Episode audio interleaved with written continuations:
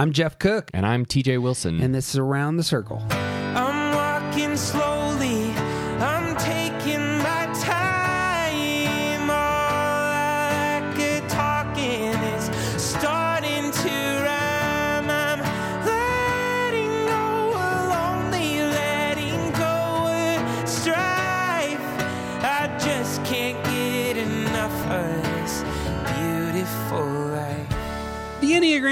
Is a map of the human personality. It's a tool for navigating relationships, creates language for what motivates us, and helps us look at the way we look at everything else. Most importantly, the Enneagram is a mirror because sometimes you need help seeing yourself. My name is Jeff Cook. I'm a philosopher in Greeley, Colorado, and with me is TJ Wilson, businessman, lover of theology, and Enneagram ninja. Hello. My man, Hello. We have done deep dives into the characters of the MCU, Yep. of Star Wars, Yep. of Jurassic Park, and of course, our exploration of the greatest villains in film, Right. which, like 2020 itself, took about five years. It was fun though. But yeah, it was really long. Off mic, we said we haven't done one of these typing throwdowns for a while. I think it was because we uh, came down from the villain series and was like, we need a break. We need a huge break. This next set of podcasts we have teased since the beginning. Uh, you want to tell the folks where we're headed? Well, we have been talking about this because this is something that both of us do and have done for years. But how great would it be to have a series about the Lord of the Rings during the winter holidays? Because what's better than watching 32 hours of film over the course of the holidays? These are comfort films. Well, some of them are. I got a belly full of turkey and a fireplace. This is the go-to. And uh, needing a reason to avoid family members. right. It's perfect. Little setup here because, of course, when we do these series, we not only talk Enneagram, we want to talk about the riches of contemporary popular art. The Lord of the Rings is something each of us probably come back to in different ways. Why, why do you get into these aside from this is a great comfort food? Um, because it's it's rich storytelling. It has multiple levels of what's the word I'm looking for? It's not it's not surface level storytelling. Like it has it has meaning. Like you you can actually talk about these these stories academically and um, because there's there's multiple things going on. There's allegories and and and different levels to how these stories are written and told and um, and they're just they're they're just really well executed. I agree. Longtime listeners will know that my favorite topic in film is virtue and vice and the inner life of characters displayed in those ways. And these films really tap into some of that. Um, I'm also a not.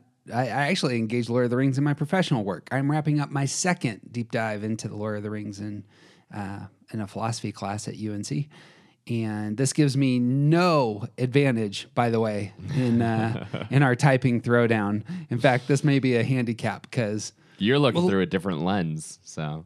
That's what it is well quick word on the lord of the rings. The lord of the rings is the best-selling book of the 20th century one of the most popular set of films ever.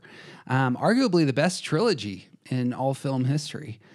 Uh, it is acknowledged i think by most to be the foundation for all modern fantasy and you see its uh, you see its themes and its inspiration all over the work of George Lucas and J.K. Rowling Yeah. of George R. R. Martin and Stephen King we see these books as a dominant influence on games like Warcraft and Dungeons and Dragons and of course Tolkien's influence on the music of Led Zeppelin and the comedy of Stephen Colbert it's everywhere. it's everywhere Not to mention basically founding the English department at Oxford, Right? I mean, we could just talk about Tolkien for a bit. right?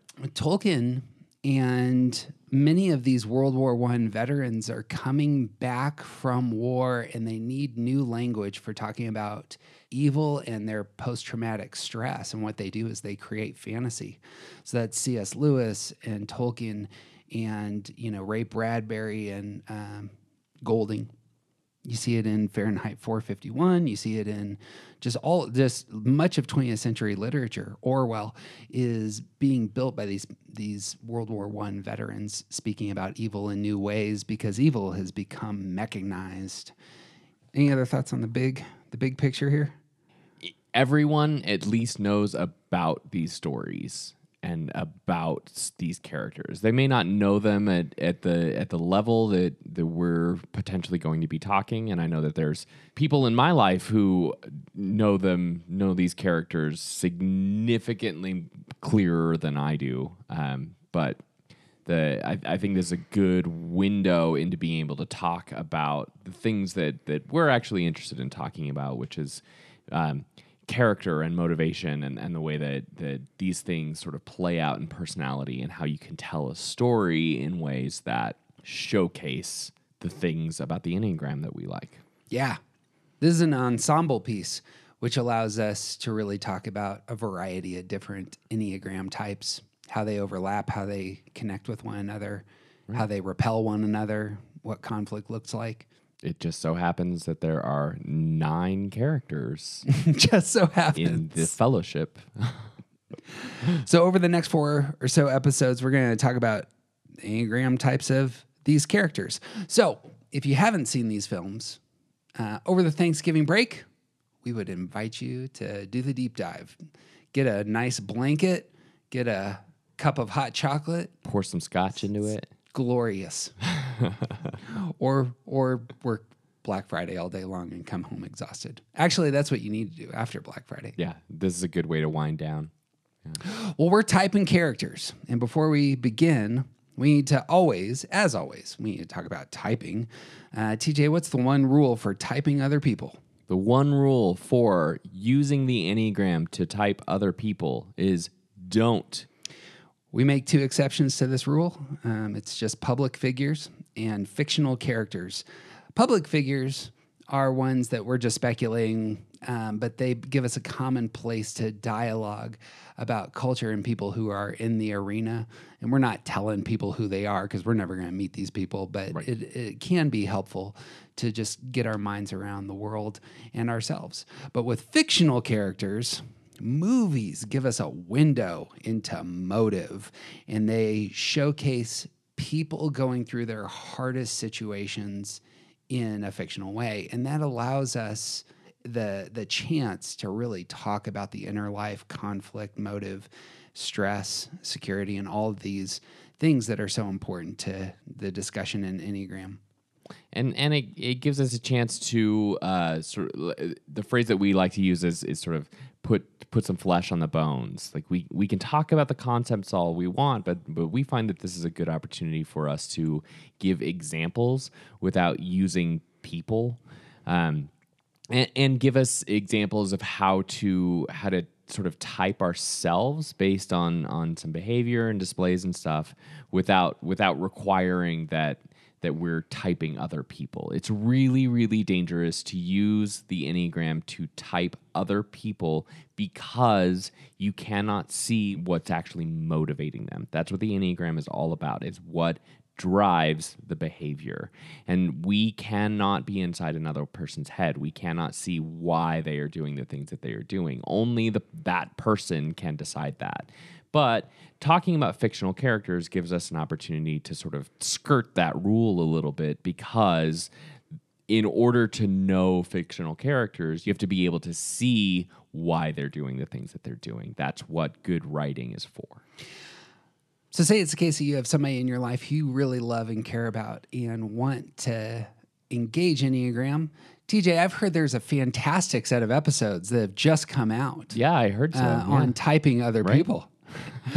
we did look up our uh, Around the Circle typing, and uh, we have set up the last 10 episodes that we recorded. Uh, give an intro to typing and then give you landing places for considering your type or letting people that you love listen to us talking through the types in ways that they might connect to.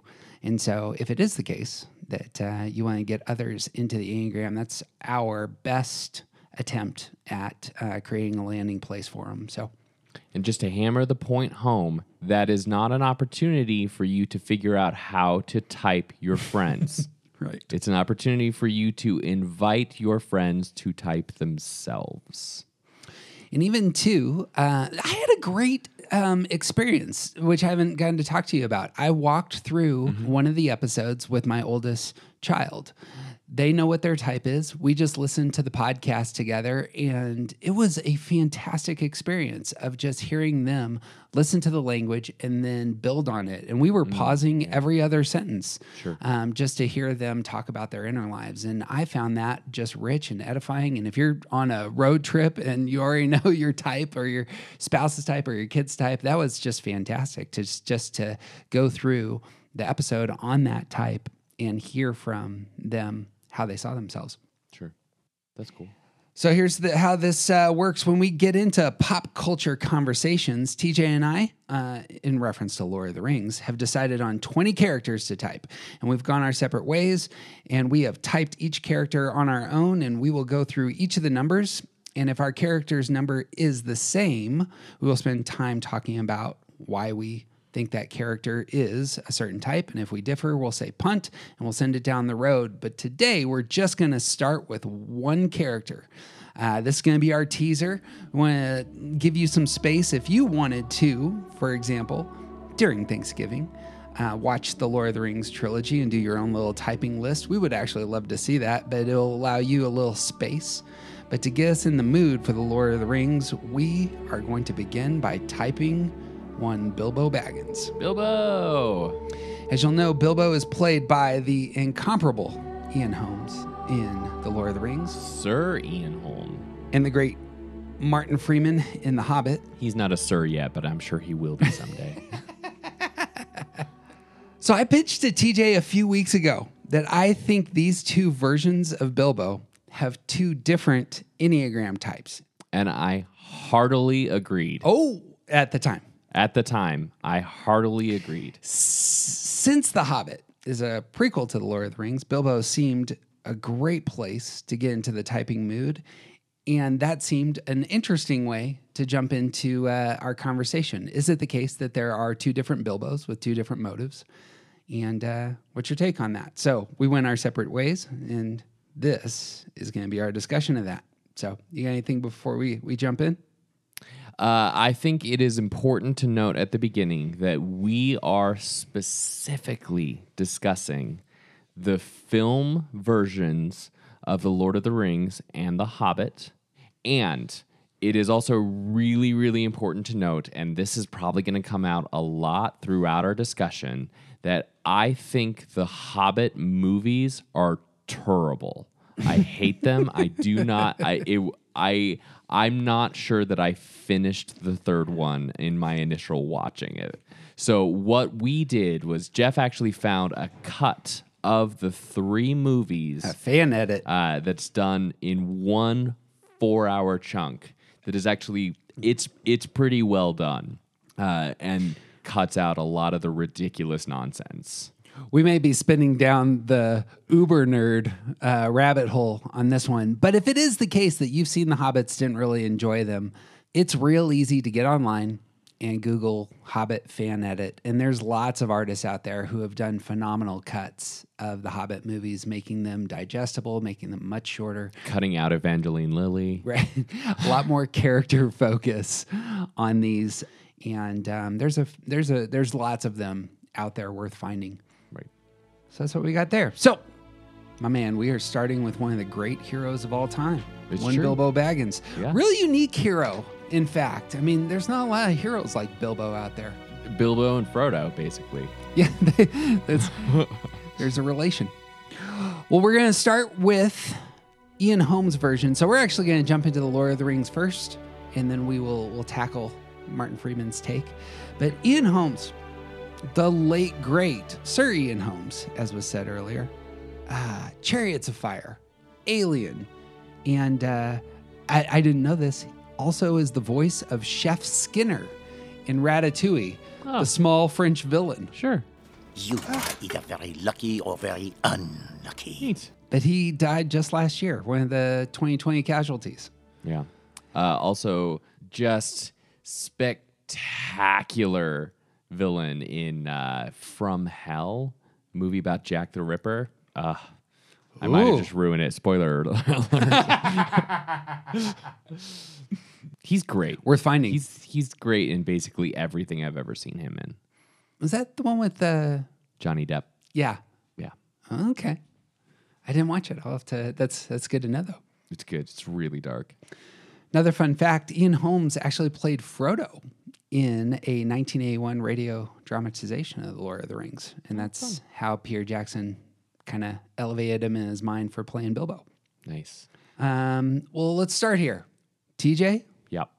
what are your big thoughts on Ian Holmes Bilbo? Uh, so Ian Holmes Bilbo, we don't get a ton of glimpse into who he is or sort of what he wants. Like he's at the end of a very, very long life, and uh, he seems like this sort of crotchety old like just wants everyone to leave him alone and blah blah blah. But I I I think as we look at like where that sort of crotchetiness comes from. Like we see a little little glimpses of it peeking through in some of his conversations. That it it it seems to me that he is displaying a, a lot of fiveness Huh? In his behavior. So I'm going with Ian Holmes as a five, I, I would not have guessed that. or Ian Holmes Bilbo as five. Tell you what, so this so we're gonna disagree from the outset, dear listener. Yes. I see Ian Holmes Bilbo an entertainer. I see a connoisseur. I see somebody who principally wants to be happy and experience some new adventures. Uh, I see an aggressive person. I see somebody who's really having a hard time dealing with conflict and hard conversations with his nephew. And I see somebody who has an addictive personality and can't finish his memoir. And so I'm going with Holmes. Bilbo is a seven.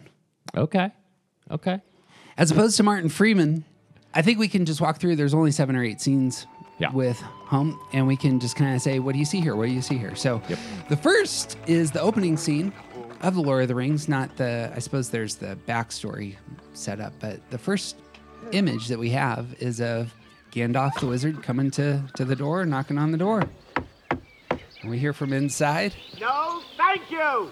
We don't want any more visitors, well wishers, or distant relations. And what about very old friends?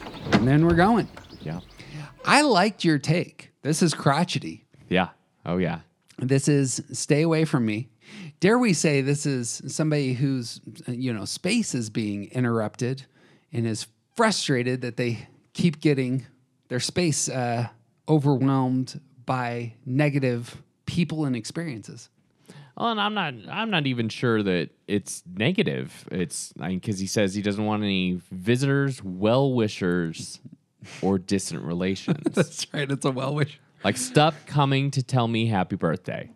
Leave me alone. That doesn't seem very seven-ish. Right. I suppose a, That's my take. I suppose a seven may that may be stressing a seven out, and they have a different vision of how things ought to be. But I don't think a seven would uh, would tell them to go away. I wonder what I'd be curious what a seven would say. Do you ever want to just hang in your house and do something without uh, being interrupted for a bit? Oh yeah, I'm sure they do. But I don't think they would ever present it in that sort of crotchety way. Right? But Gandalf is different. Oh yeah. When Gandalf is invited in, it's with deep enthusiasm. Yeah. That's true. This person cares about me. And notice what happens. Uh, Bilbo immediately begins listing things that he can serve his guest. Come on, come in. Tea? Or maybe something a little stronger. Uh, I've got a few bottles of the old Winyard left. 1296. Very good year. Almost as old as I am. As Bilbo, this is funny. As Gandalf is going through Bag End, we hear uh, Bilbo in the background just listing. Oh, here's all the things that you could experience. I got cold chicken. I got pickles. I got some cheese here. That might be a little risky. We got raspberry jam and apple tart. Some crushed custard somewhere. Uh, not much after, I'm afraid. Oh, I found some nice sponge cake. Nice little snack. I can make you some eggs if you love. Oh. Okay. Just tea, thank you. The very first thing that he said. variety. Sure. Here's all the things. Yeah. Very gracious. I suppose fives can be very gracious. Mm-hmm. You hear anything there? like Gandalf's presence tends to stabilize and and and bring out like like almost instantly mature Bilbo. I mean, I'm I'm assuming that Gandalf has that effect on a lot of the people that he's around, but mm-hmm. but instantly Bilbo, his his like that. I keep saying the word crotchety. His crotchetiness sort of melts away, and this is this is someone who he's willing to give anything to. Mm-hmm.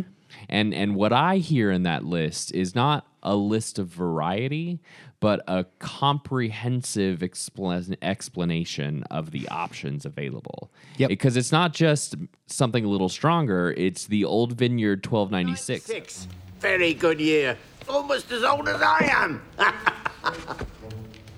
it was laid down by my father. What say we open one, eh? Yeah. Like the explanation of where this this drink came from. That feels both five ish and seven ish to me. The seven could be in security and pushing into five and saying, Sure. "Uh, I'm so secure with you, I can focus on here's the little details of the experience that we're going to have. Sure. Whereas the five does that naturally. Yeah. Right.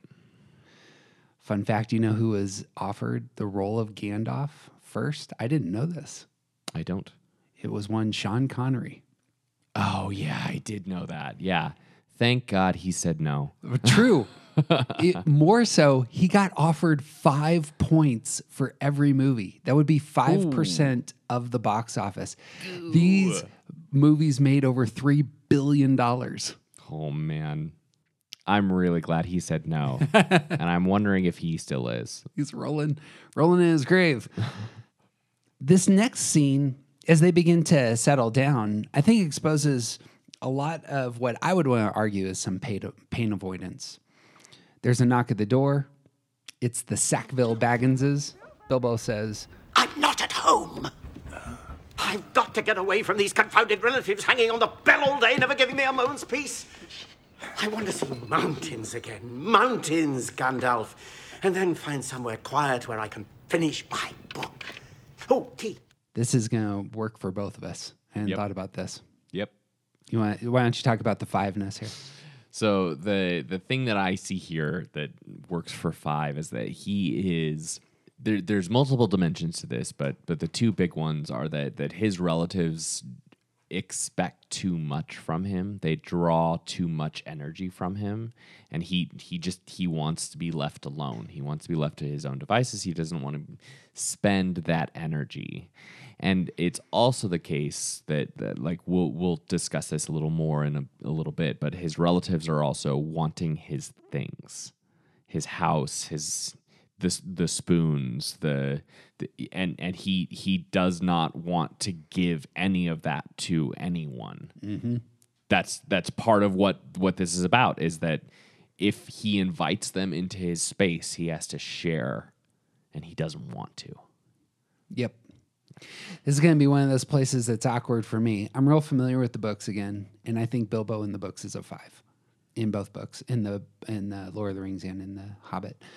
I don't think that Ian Holmes' portrayal comes across as five-ish. The motive feels just different to me here, hmm. and the adventurousness of going to the mountains again, Gandalf Mountains, where I can finish my book ends up having so much seven to it in terms of like I'm trying to get away from these people.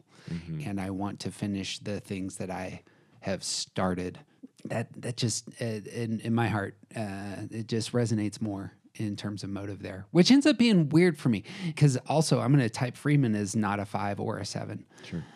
the thing that's strange is the dialogue is all the same, and yet I th- I read the motive as being different in these three hmm.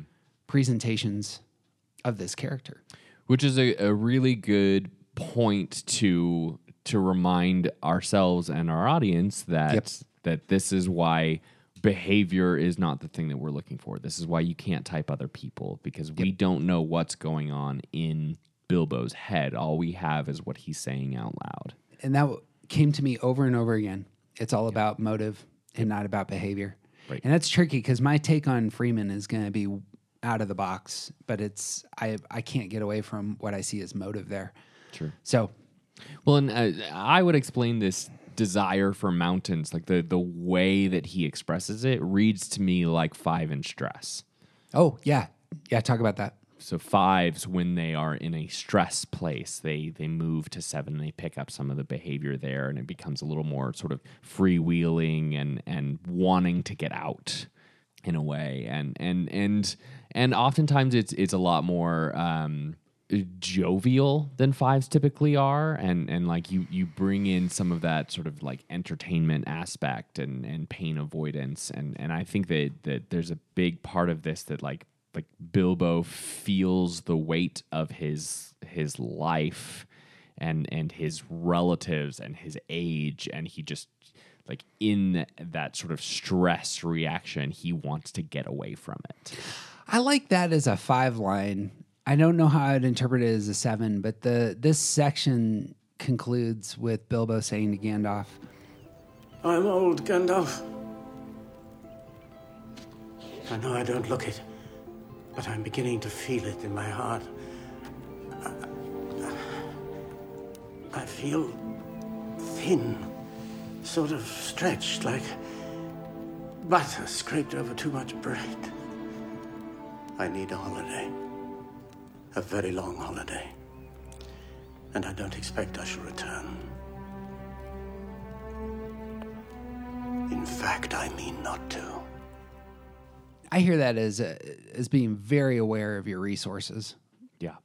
He's utilized more resources than he's supposed to have. Butter stretched over too much bread. That is this um it's an amazing line to for someone who's lived longer than they're supposed to. Making the argument for seven, there's a lot of future focus here that of envisioning these things that I could be doing to save me from the pain of this experience. Hmm. But you have, if you're if the argument is for five, you can say, yeah, stress. Yep. That's how fives are going to cope with stress. Yeah. And I don't I don't necessarily see it so much as f- as future focus. Like I I don't know that he has big ideas. It feels like his ideas are about are more about getting away. Mm. In later dialogue with Frodo, he's going to say, "I wanted to go to Mirkwood. I wanted to go to the Lonely Mountain. I wanted to, but I, but age has caught up with me." But even then, he wants to go see his old haunts. Yeah, It's a future past focus. Like it, it's yeah. It's not, it's not en- engaging something fresh and new. It's I want to engage the old things that I'm familiar with. Uh, that's a good one. All right. Well, you cut to the evening when Bilbo and Gandalf are smoking on the side of the hill, boasting in the uh, taste and elegance of this tobacco that they have in hand, blowing smoke rings. Bilbo, Gandalf, my old friend, this will be a night to remember. again, you can play this both ways on five and seven. It seems to me. yep. I think so. One is a past focus. Yeah. Well, you talk about fives. In in the need to make an argument for five, I see his birthday party as the type of thing that he has stored up the energy for one last hurrah. Okay. Yeah. That that this is a this is a moment for him to sort of do whatever he wants and and like have a big party that he wouldn't normally have but he's never going to do something like this ever again. Mm-hmm, mm-hmm. So, so the way I read this, and I think this is a lot of why I'm typing Bilbo as a seven here, is that this is his birthday, and he is excited to take everyone else in and along an adventure with him. Hmm. Specifically, we cut to him telling this story in which he's he's it's his birthday and he's over 100 years old but he's spending it with all these little kids telling them about his adventures So there I was, at the mercy of three monstrous trolls. And they were all arguing amongst themselves about how they were going to cook us, whether it be turned on a spit or whether they should sit on us one by one, squashed into jelly. Oh, they spent so much time arguing the Withertooth and the Blyfors that the sun's first light crept over the top of the trees and turned them all to stone. Really interested in engaging the kids and taking them someplace. Could also be that he's just really likes his stories, the the things that he experienced, and it's much more like a, a past focus. Is that how a five would connect to the world and other people? Yeah, potentially telling stories about things that they know really well, and and I mean, there there are a lot of fives that are really good with kids, and this is a you know he's entertaining a bunch of kids. This feels so much more sevenish to me. It could be the case if I was arguing your point. He's going, he's secure, and this is actually him in eight space. That he has command of this story and is actually, I don't know, providing something of value. I know. It's adventurous. That's it. Yeah. That's just screams adventure to me. Sure. Big scene in the extended cut, which some of you who haven't seen the the extended versions may have missed. In fact, uh, who, what's the actor's name who played uh, Frodo? Uh, Elijah Wood. he's doing a commentary over the extended version and this scene comes up and he's like i've never seen this before but i think it's so core to this character and it plays out this way so for setup the sackville bagginses come in bilbo wants to avoid them he goes into the corner with frodo they're hiding and then there's a conversation You're a good lad, Frodo. I'm very selfish, you know. Yes, I am. Very selfish. I don't know why I took you in after your mother and father died, but it wasn't out of charity. I think it was because of all my numerous relations. You were the one Baggins that showed real spirit. Bilbo, have you been at the Gaffer's home brew? No? Well, yes, but th- th- th- that's not the point. The point is, Frodo. You'll be all right. doesn't tell him why he's leaving, doesn't want to engage this hard conversation. You were the Baggins that showed real spirit. I suppose the five might be attracted to that as a contrast to their own personality. This is a complementary person. I I think it, uh, not necessarily contrast to their own personality, but but um, you're the one of all of us that's actually interesting. Oh, there you go. Yeah, I like that. I read it on the seven side. It's you're the one who's not going to bore me and slow me down. Sure. But the fact that he can't tell Frodo that he's leaving, I think is really important here. I don't know that it's is it because he lacks the energy to do so? Is that why a five might hold that close? I I read this very much five, and I read it as he is he is keeping his own stuff to himself. Yeah, there you go. Like fives are not likely to share their own things. That that includes their emotional space, their own. That I the only reason he's saying any of this is because he's a little drunk. Well, he had set it up with Gandalf earlier. Gandalf saying, Frodo suspects something. Of course he does. He's a Baggins, not some blockheaded Bracegirdle from Hardbottle. You will tell him, won't you? Yes, yes. He's very fond of you. I know. He'd probably come with me if I asked him. "That actually is an interesting thing. Why do, Why doesn't he ask Frodo to come along with him?" I think because he doesn't want Frodo to come along with him. I think he wants to be alone. I think that's a great argument for five. Yeah. I don't think a, I don't think a seven doesn't invite people to go on his adventure with him. Yeah. Right. I think I I think if Bilbo is a remotely healthy seven, he wouldn't have left Bag End to Frodo. He would have invited Frodo along. Yeah. Hmm. All right. Point for five there. well, And even in the in the midst of this, um, like he's he's saying he's selfish. I don't know why I took you in, uh, but it wasn't out of charity. There's a there's a bluntness. Um, there's a there's a an honesty that's that's sort of like he's not apologetic about saying things that are that are kind of mean. Like he's he's just saying the truth yeah. coupled with a slightly drunken admission that you're my favorite. Pausing here, core to the inner life of fives is understanding the world, wanting to understand the world so that they feel comfortable in the world, really leaning into data to solve problems. Do you see any of that in this character? and it it's tricky because we're at we're at the end of like we're not seeing a ton of Bilbo because this story is not about Bilbo. We're seeing him more or less at the end of his life. And and he's he's surrounded by like books and maps and like his own almost creature comforts, but not in a um not in a gluttonous kind of way, in a leave me alone kind of way. And if he keeps to himself that much, like he's mm-hmm. like he's he's got to be doing something because the the way that this character's mind and attractions work, like he's he's definitely doing something holed up in there by himself. Yeah. So like, what is he doing if not reading and studying and That's a good point. If he was a seven, he would have been doing a lot more stuff. The fiveness actually might come out in the condition of Bag End, as opposed to what we see in the Hobbit trilogy. The Bag, Bag End in the Lord of the Rings is in disrepair. It's Right. uh, there's stuff just thrown everywhere, and that feels much more five-ish to me. Like you're you're stuck in your head and not really aware of or taking care of the stuff all around you. right.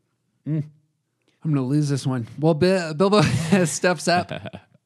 the thing, the thing the five has going for it is that fives become aggressive both in stress and security. And when there's a lot of energy coming out of this character, it may be easy to transition to either of those places. Yeah. Yeah. Bilbo gets up. My dear Bagginses and Boffins, Tooks and Brandybucks, Grubbs, Chubbs, Hornblowers, Bolgers, Grey Scarlows, and Proudfoots. Today is my 111th birthday. Alas, 71 years is far too short a time to live among such excellent and admirable hobbits. I don't know half of you half as well as I should like, and I like less than half of you half as well as you deserve. Again, this is a great. You can interpret that both in fiveness and sevenness. I was thinking this is a great feeling repressed kind of line, and just moving on. And I was thinking it's a it's a great sort of sarcastic way to say I don't like a bunch of you Yep. while either confusing or entertain like like saying it in a way that like the people who get it might laugh at it a little bit and the people who don't get it won't understand it. Mm-hmm. Mm-hmm. Oh, that's good. yeah, that's right. And then there's a transition. I have things to do. I've put this off for far too long. I regret to announce this is the end. I'm going now. I bid you all a very fond farewell. Goodbye. Anything there? It feels like a real Irish goodbye. It does. like he actually says goodbye, but but it like he gets up to make a speech and then he says, "That's it, I'm leaving." And then he literally disappears. I've been interpreting the desire to go to Rivendell as an adventure. This may be a withdrawal, Yeah. and that's what's going on there. I think it's yeah. I could I couldn't get away from you at Bag End. Now I'm gonna I'm gonna really get away from you, Yep. withdrawing over here. I'm a bounce. Well, Gandalf has an interpretation of this, which feels seven-ish. Bilbo s- sneaks back to Bag End, and Gandalf's there, and he says, I suppose you think that was terribly clever. Come on, Gandalf. Did you see their faces? "That feels seven-ish to me. Like I'm gonna I'm gonna solve my problems by being terribly clever." Oh, I see it as I I I could go either way on Is this this again? because he's he sevens. They're feeling repression will have them accidentally having fun at another's expense. But usually sevens are trying to have everyone entertained along with them. Whereas this seems to me to be fun at the expense of the crowd and almost an intentional decision to do so. He says, "Did you see their faces?" And I read that as a, "Did you see how cute I am?" I, I've already forgotten the word that Joel used on this front in terms of sevens uh, using their charisma. It's like a, a disarming. Yeah, Yeah, it, it feels like he's pushing into that space. sure. I, I think you could go either way. Um, I read it. I, I read this moment as uh, did you see how dumb they looked? Yeah, It was hilarious. that's uh, that makes sense to me. Well, Gandalf bounces. There are many magic rings in this world, Bilbo Baggins, and none of them should be used lightly. If it's just a bit of fun. It feels. I suppose fives aren't averse to fun, but it's again a a target of a seven would be to have fun. Sure. And then he hands off responsibility. Oh, you're probably right, as usual. You will keep an eye on Frodo, won't you? He's jumping to the next thing in my mind there.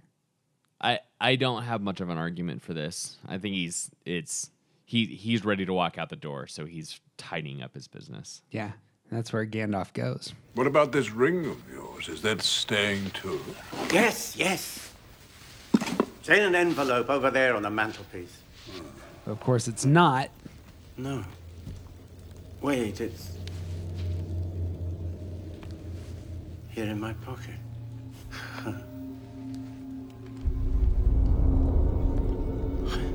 isn't that. Isn't that odd now? Yet, after all, why not? Why shouldn't I keep it? I think you should leave the ring behind, Bilbo. Is that so hard?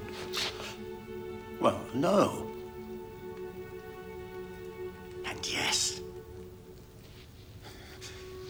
It comes to it. I don't feel like parting with it. It's mine. I found it. It came to me. There's no need to get angry. Well, if I'm angry, it's your fault. Again, this is going to be a 5 7. Easy to see how motive wise the 5 would have a motive for keeping the ring. The 7 would have a very different motive for the ring. Right. So, you want to talk about that motive?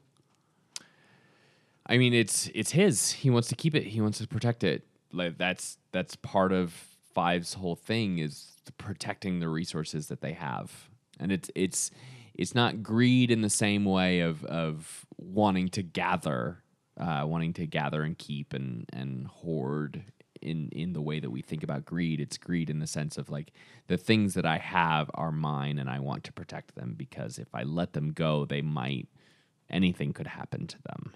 I think that's exactly right. And then on the seven side, there's the addictive struggle of a lot of sevens that's going to come out here, where it's I can't give up my my addictions because Right. of how they serve me. Right. Is Bilbo's anger worth talking about here?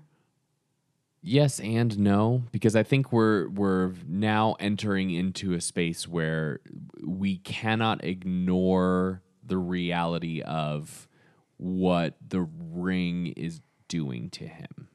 So so regardless of if he's a 5 or a 7, the magic ring is changing him as well.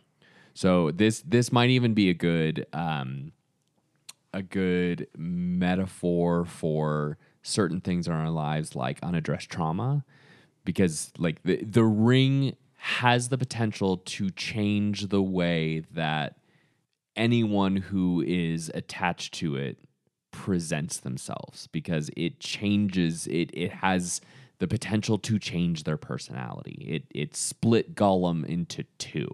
The the ring has a will of its own and it it affects its master in in ways and and so like the anger coming out here I think can you can easily point it at uh like like fives their desire for control like like anger can potentially come out in this like this is mine and I don't want to give this up uh, the seven, you can easily point to that sort of addictive nature of the way that sevens can, that, anyone under the influence of an addiction can change, that their personality will shift and, and become that you have the potential to become monstrous. But it's also still the case that like the the ring has an effect, and this is the ring that I I think Tolkien and and and Peter Jackson and like the the the point of this moment is that the ring affects Bilbo. I think that's exactly right. And I think it ends up elevating your worst side as well. We'll see. I think Gollum is a different Enneagram type, and the ring has an effect on the type, which expresses itself differently. Agreed. But here, and just to go into further some of the dialogue, It's mine. My own. My precious. Precious. It's been called that before, but not by you. Ah, that business isn't of yours what I do with my own I think you've had that ring quite long enough. You want it for yourself. Bilbo Baggins! that's a great five line, I think. Yeah. Gandalf rises up and very intimidating. This is where I think five, six, seven all work for uh, here. I mean, it's fear. He he seeks to intimidate Bilbo into acting. Fear is what motivates Bilbo to surrender the ring in some ways here. And and snaps him out of his crazy. Yeah. So fear is going to be the underlying feeling for fives and sevens. Still tries to sneak away with it though. You're right, Gandalf. The ring must go to Frodo. It's late. The road is long. Yes, it is time. last argument for sevens here. He's it seems like he's fleeing a painful situation there, hmm. and is caught. Bilbo. The ring is still in your pocket. And notice what his target is. He gives it up.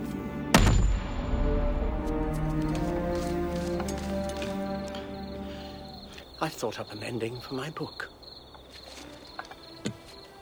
And he lived happily ever after. To the end of his days.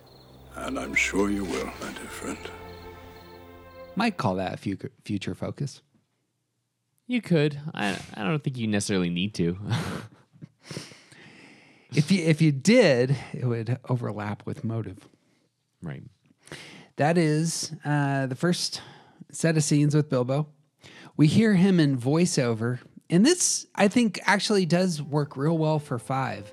Um, Frodo is talking to Sam, and he says, Remember what Bilbo used to say?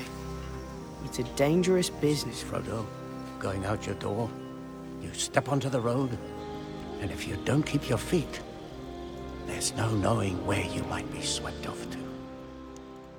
"That doesn't sound like seven to me." Yeah, that's that's the opposite of how a seven would view that. Yep. It's that all of those things are joyous for seven, Agreed. and and here it's a warning. And here it's a warning. True. Well, Bilbo and Frodo are reunited in Rivendell after Frodo is stabbed and healed up. They connect with one another. Bilbo shows Frodo his book. This is wonderful.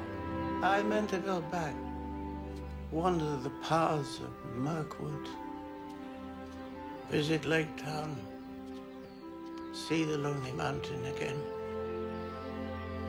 That age, it seems, has finally caught up with me. We talked about this earlier, but anything we're saying there? Again, he, the the adventure that he was looking to go on was not a new adventure. It was revisiting his old adventure. Yep. Very aware of his energy here, too. Yeah. I don't know that sevens are like that. this is this is a point where like the ring having the effect of him not knowing so like we when we talk about fives we talk about like the the limited amount of energy that fives have and i think the ring mm-hmm. sort of artificially made that bucket bigger mm-hmm. Mm-hmm. and and now that the ring is gone he is significantly more aware of how small that bucket is Yeah. Bilbo starts giving Frodo gifts. Here's Sting. Here is this shirt. Uh, Mithril. As light as a feather, and as hard as dragon scales. Let me see you put it on. Gifts and generosity here. You want to talk about that with fives? this is a like once Frodo finally releases the ring, I think we see it, it, an immediate change, but also the the scenes afterward give us a good glimpse of a five who has really come into a sense of uh, uh, of of growth and maturity that he hadn't been at previously. And so, like, he left his all of his belongings to Frodo with the house and leaving the ring. But I think that was more like necessity. Like, in order to leave, he has to leave his stuff with someone, and Frodo's the only one he trusts. But this is a moment of true generosity, of giving up things that are precious to him mm-hmm. and and I think that that's a sign of of real maturity for a five that he was finally able to come to now that the evil of the does not have the same hold on him. Yeah. Actually, I hadn't put this together how generous he's being. And then all of a sudden, he sees the ring. And it's actually the opposite of what you're saying. Yeah, the ring comes brings him right back. My old ring. Oh, I should very much like to hold it again one last time. And of course, you and I have seen these movies, and we've seen at least 100 decapitations take place in The Lord of the Rings. Right? We've seen incredibly large spiders. Yeah. Uh, we've seen dragons setting people on fire. Yeah. The most terrifying thing in the entirety of The Lord of the Rings is Bilbo Baggins' face suddenly changing here. Like it's it's amazing. Suddenly, rah! it throws you off. Jump it's a scare. great meme too. Yeah, right. Frodo pulls away. Bilbo slumps. And of course, we need to talk about this line. I'm sorry I brought this upon you, my boy. I'm sorry that you must carry this burden. And Frodo comforts him. I'm sorry for everything. What do you see there? I think there are a lot of ways to read this. Um, for me, this seems like a real significant emotional moment for someone who does not share their true emotions very often. Ooh, yeah, that's a good way to put it. Well, would that work for? I mean, I'm going to come back to trying to argue for seven. It feels like that would be both a seven. It could be a seven and a five quality. I, I think you can go both ways with this one. This feels for the argument for seven. This feels very one-ish. He's he is in suddenly a place where he's broken something, hmm. is stressed out, and is trying to fix it. Yeah. and that manifests itself as self condemnation and repentance, and that feels like a one ish way to to approach things. I get that. I'm not sure that this is in the Lord of the Rings. I'll need to re-look. Uh, I don't know if it's in the books. That is obviously we're talking about the movies, but Right. I need to. I need to. I should go look that up. Last scene. We're gonna skip two movies ahead. Jump into uh, Academy Award winning Return of the King, which ends with uh, Bilbo and Frodo both going off to the Grey Havens. Spoiler. This is the final scene. Uh, Bilbo is quite old and beginning to have a little dementia, maybe. What would you call this? I mean, it's just the Yeah, he's hella old. a little bit senile, and it's, you know, it, it comes with old age. And then when you live like 111 years longer than you're supposed to, yeah. you might get a little, a little, uh, a little kooky. Tell me again, lad. Where are we going? To the harbour, Bilbo. The elves have accorded you a special honor. A place on the last ship to leave Middle Earth. Frodo. Uh, any chance of seeing that old ring of mine again? The one I gave you. Sorry, Uncle. I'm afraid I lost it. Oh. Pity. Should like to have held it one last time. Anything there? My my only real argument uh, for my point is also immediately uh, not dismissed, but but coupled with the power of the ring. Like it, th- this is a this is a past focus. Yeah. Remember that old thing that I had for so long that I really liked? Do you still have that? Oh man, I would have liked to see that again. Yep. But also, I'm the the addictive nature of the ring. Like it it still has a hold on him years later. I think that's right. His last line is as they sail off and he begins to get a sight of the heavenly future that he has. He says, Well, here's a sight I have never seen before.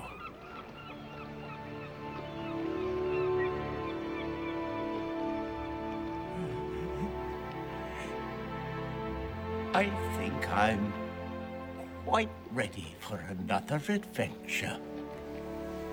and of course, for me, that's this, the heart of a, a seven is what is heaven, but but for a seven, except for not these uh, these new adventures, Yeah. wouldn't disprove the five. Yeah. And and like if if he's a 5, his bucket just got instantly filled up. Yeah, maybe it's something that even uh, there's something more valuable to possess here than the ring. The contrast of heaven and hell is all over that, I suppose. Right. Yeah. Um, it's good. All right. Well, do you want to do the here it's just for fun? Sure. this is we I mean, we we're already an hour in. I got a good I got a good uh, I got a good uh, idea about that. Fives and sevens. This comes from the back of the Sacred Enneagram. This is a list that was composed by um, an author on Blogspot, um, but it's found in the Chris Heuertz's book, The Sacred Enneagram, and it it's a mistyping chart that we use. And uh, let's talk about uh, Ian Holmes Bilbo. Is Ian Holmes Bilbo introverted or extroverted? Introverted. Man, I could see that going either way. He's only extroverted with Gandalf. and kids and Nah, he's telling a story to kids. That's not the same thing. see withdrawn or outgoing Withdrawn. man i see that both ways and i can see why it, he might appear outgoing but is actually withdrawn is he focused or scattered Both. yeah that's one i'm gonna go with scattered dark visions or optimistic visions Huh? Oh, dark visions. no he's a super optimistic No, he's not. i want to see mountains gandalf Yeah, but that's that's like listen to how he says it. It's it's a it's a desperation. It's it's like like it's it's he's not in awe of mountains. He's desperate to get away from where he is. I'm going to disagree. This is going to be one of the few things that goes my way. Um, obsessive or superficial? Obsessive. Just name For name one thing that he's obsessive about. seeks knowledge, seeks pleasure. Eh, You could go either way on that, I think. I think he's a pleasure seeker. A big list of food there at the beginning. I think he's a knowledge seeker. Shy or gregarious? Again, this list is going my way. I'm, I'm, I'm feeling good about No, this. it's not. Let the listener make their own decision. needs quiet, needs stimulation. I think he needs quiet. Ah, man, I think he needs both. On He stops in Rivendell and never goes anywhere else. that's because he got old. Stingy or generous? Stingy. I think that's right. Um, he is generous with the people who are very close to him, who are actually an extension of himself, and that's how fives are generous. Yeah. Yep. Um, reserved or expansive? Reserved. I think that's right. All right. Let the listener understand that I defer to the typing mastery of TJ Wilson on this one. We'll go with Ian Holmes, uh, Bilbo as a five. I'll take it. My precious. Didn't realize this was gonna be about an hour here on this first character. Let's let's Right. let's tag this for a second. I bet we could do two episodes real quick. Bang bang. Okay. Uh, got two Bilbo episodes for Thanksgiving. I can do that. So, quick close here. Um, two things. We are going to begin moving half or more of our episodes to Patreon. Uh, this is going to be a new season for us. We're going to rebrand a bunch of stuff. We would love for you to find our stuff on Patreon if you haven't already. On there is going to be a handful of the old series that we did on MCU, on Star Wars, on Jurassic Park, if they're not available online. And uh, we just want to create a community there. Secondly, I've never said this before, but today is the day. Um, TJ will know that I have another podcast. It's called The Star Wars Binge, in which we go into the inner life of Star Wars characters. And if you get into nerdy stuff like The Lord of the Rings and Star Wars, want to hear uh, TJ and I, and then another friend of ours, Daniel Mothershed, talk shop about the Star Wars universe. We do a lot of stuff there. We're real easy to find, and I would love for you to, to check it out. It's good times. Just for the record, I am not on that show all the time. I'm on a handful of episodes. The best episodes. Uh, so if if you're looking for me, there's only a few of them. but it, but if you want to talk about Star Wars, it's a great show. Anytime that we talk about Emperor Palpatine, TJ Wilson is coming in to bring the pain. Palpatine so much. But uh, but uh, if you want more things to listen to during this holiday season, uh, it's good times, and that's what I got. I suppose it would mean the world to us if you take two seconds, give us some stars, review our podcast on on iTunes. You can find the links to all of our stuff at aroundthecircle.org, and shout outs on Twitter and Patreon and Instagram are always appreciated.